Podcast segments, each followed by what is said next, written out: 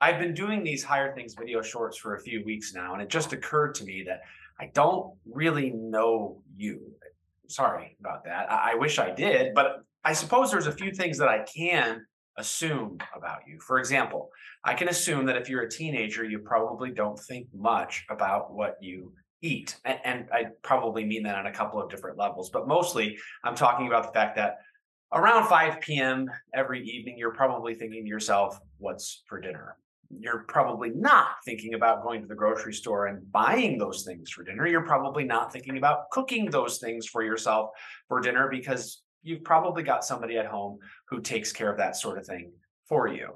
So they're the ones who have gone to the grocery store. They're the ones who have picked up all the items that are needed. They're the ones who prepared the meal and they're the ones who are going to serve it to you. And you're the one who's going to eat it in theory, right? Hopefully you've grown less picky in your teenage years than you were when you were four.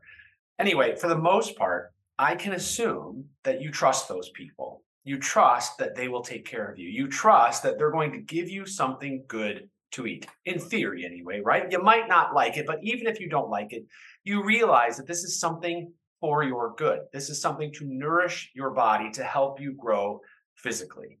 And Peter says in First Peter chapter 2 that we need the same thing for our spiritual lives. We need to be fed and nourished. And that's why Peter says like newborn infants, long for the pure spiritual milk, that by it you may grow up into salvation, if indeed you have tasted that the Lord is good.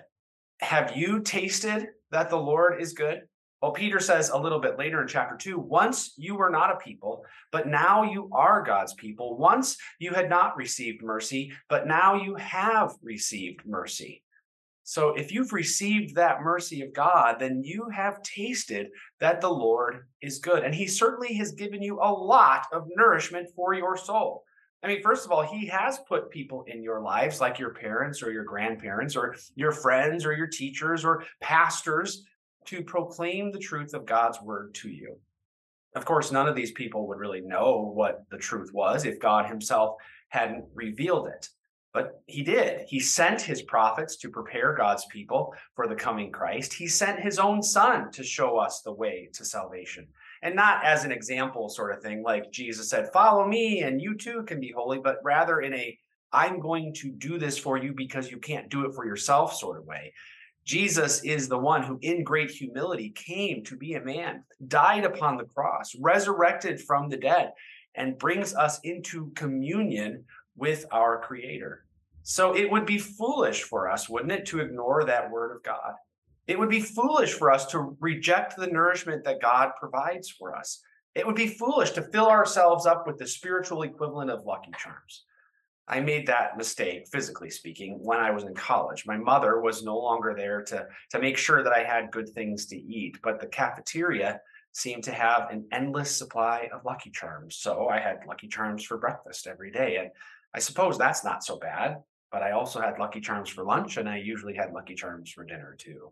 I mean, sometimes it wasn't the main course, it was a side dish or maybe a dessert, but still, my body craved Lucky Charms. They were good, but it really wasn't good for my body to fill up on that fluffy sugar.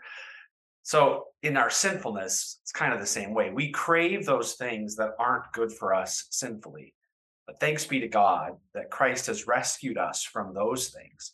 Thanks be to God that he has nourished us with the pure spiritual milk of his gospel.